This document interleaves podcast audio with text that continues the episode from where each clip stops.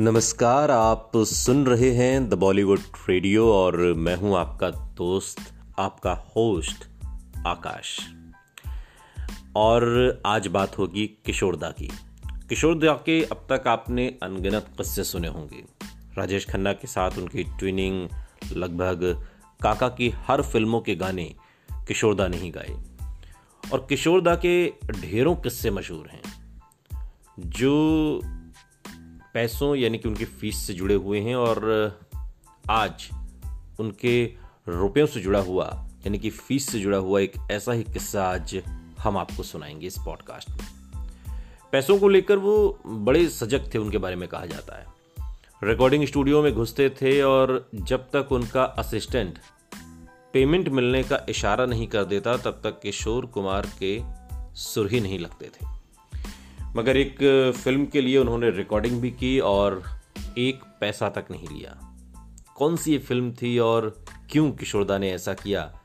जो उनके प्रिंसिपल्स थे, एक तरीके से जो उनके उसूल थे, उन्हें ताक पे रख के क्यों किशोरदा ने ऐसा किया, आज के इस पॉडकास्ट में हम आपको बताएँगे। मसला कुछ यूँ है, इस फ़िल्म तक पहुँचने से पहले आपको किशोर कुमार के बचपन की एक बात बता दें छोटी सी। बचपन में दादा मुनि यानी कि अशोक कुमार उनसे गाना सुना करते थे। तो वो इसके लिए भी उनसे पैसे लेते थे। मतलब किशोर कुमार बचपन से ही थोड़े, वो कहते हैं ना कि चुलबुले और नटखट तरीके से थे। बड़े हुए तो उन्होंने दादा मुनि के साथ एक फ़िल्म साइन की। किशोर कुमार का उसूल था कि वो बिना पैसे लिए कोई काम नहीं करते। पर बड़े भाई के कहने पर वो फ़िल्म की शूटिंग करने चले गए। पर सेट पर भी पैसे नहीं मिले। मांगने पर कहा गया, पैसे आ रहे हैं। किशोर कुमार ने भाप लिया कि प्रोड्यूसर बेईमान लगता है। इसलिए उन्होंने अपना दिमाग लगाया और वो वहाँ से निकल गए। और इसके लिए उन्होंने शॉट देते हुए जिस दरवाजे तक उन्हें जाना था, वहाँ तक गए और सभी क्रू मेंबर्स को टाटा, बाय बाय कहते हुए निकल गए। लोगों को समझ ही नहीं आया कि ये हुआ क्या। खैर, वो बचपन की बात थी। बड़े हुए जवानी में भी यही आलम रहा और एक बड़े सिंगर बन गए, तब तक एक्टर तो थे ही।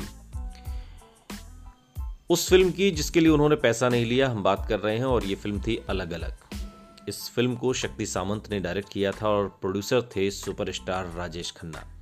ये फ़िल्म राजेश खन्ना ने प्रोड्यूस की थी।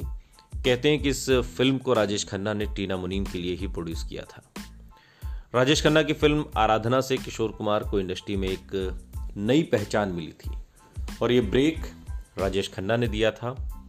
इस एक फ़िल्म से ही उनका करियर ऊपर की ओर बढ़ने लगा। इस फ़िल्म में राजेश खन्ना के कहने पर ही किशोरदा ने गाने गए और खैर इस फ़िल्म के गाने की जब किशोर कुमार ने रिकॉर्डिंग की, तब डायरेक्टर और प्रोड्यूसर सब पैसे लेकर बैठे थे कि जैसे ही किशोर कुमार पैसे मांगेंगे, तब उन्हें दिया जाएगा। मगर किशोर कुमार ने पैसे का ज़िक्र किया ही नहीं और रिकॉर्डिंग करके जाने लगे। अब ऐसा होता नहीं था। सब हैरान रह गए। उनके चेहरे देखकर किशोर कुमार ने काका से कहा कि आपके साथ ही आराधना से मेरा परिचय हुआ है दुनिया से। मेरा करियर नई ऊंचाइयों पर पहुँचा है। आप प्रोड्यूसर बने हो। आपसे पैसे लूँगा क्या काका?